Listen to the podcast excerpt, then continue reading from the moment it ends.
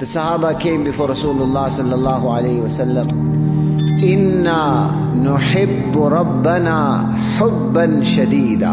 Ajib. They said, Ya Rasulullah, inna, verily without a doubt, nuhibbu rabbana, we love our Rabb, we love Allah, hubban shadida, excessively. But Sahaba understood that just this dawah, this claim, this is not sufficient. Like if you talk in legal terminology, they say when you have dawa, you need dalil. When you make a claim, there has to be a proof. It has to mean something. There has to be something to back it up. Otherwise, empty words, no meaning behind it. Sahaba understood that verbal declaration of love and devotion to Allah and His Rasul is not sufficient. Inna nuhibbu rabbana habban shadid, hubban shadida. Ya Rasulullah, we love Allah excessively. فأحب الله تعالى أن يجعلنا علما لمحبته. يجعلنا علما لمحبته. Ya Rasulullah, we are begging you, ask our Allah to show us a sign. Show us a sign. What's the proof that our love is acceptable, our love is true, our love is sincere? And on that occasion, this verse of the Quran was revealed.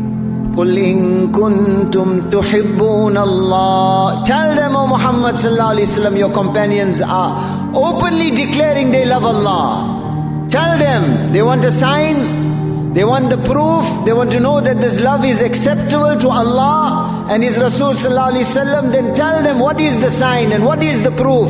فَاتَّبِعُونِي فَاتَّبِعُونِي that from head to toe they have to cloak and clothe and cover themselves in the robe, in the practical robe of Muhammadur Rasulullah sallallahu alaihi wasallam. Wherever you see them, wherever you come into contact with them, they don't have to speak. Just looking at them, you know that this is Muhammadi.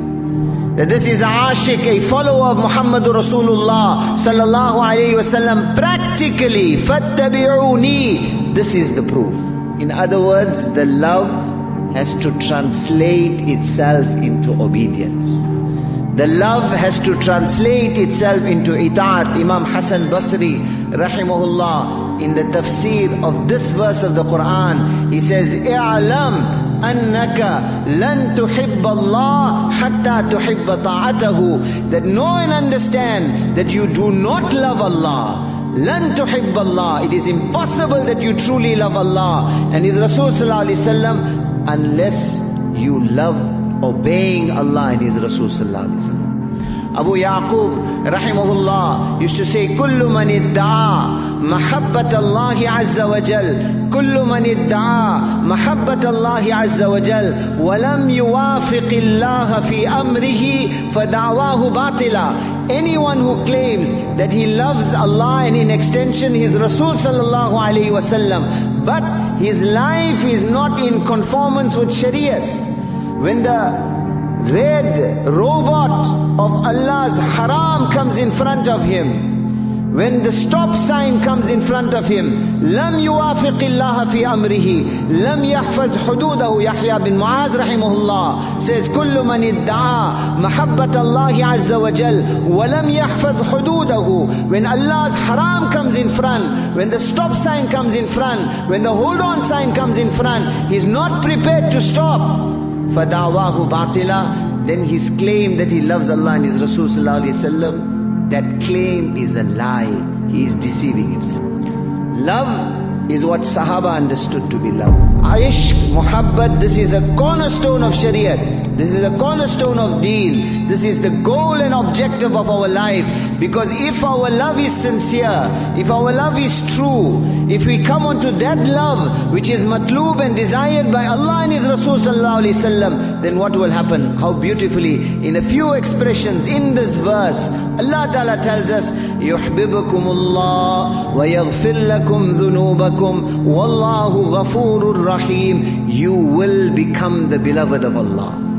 You will become the beloved of Allah. You will become sinless. Allah will forgive you. Allah is very forgiving. Allah is very merciful. Dunya will be yours, Qabr will be yours, Jannat will be yours, Akhirat will be yours, Allah will be yours. What is the condition? That this love must not just be a verbal declaration. It must translate itself into itaat and obedience.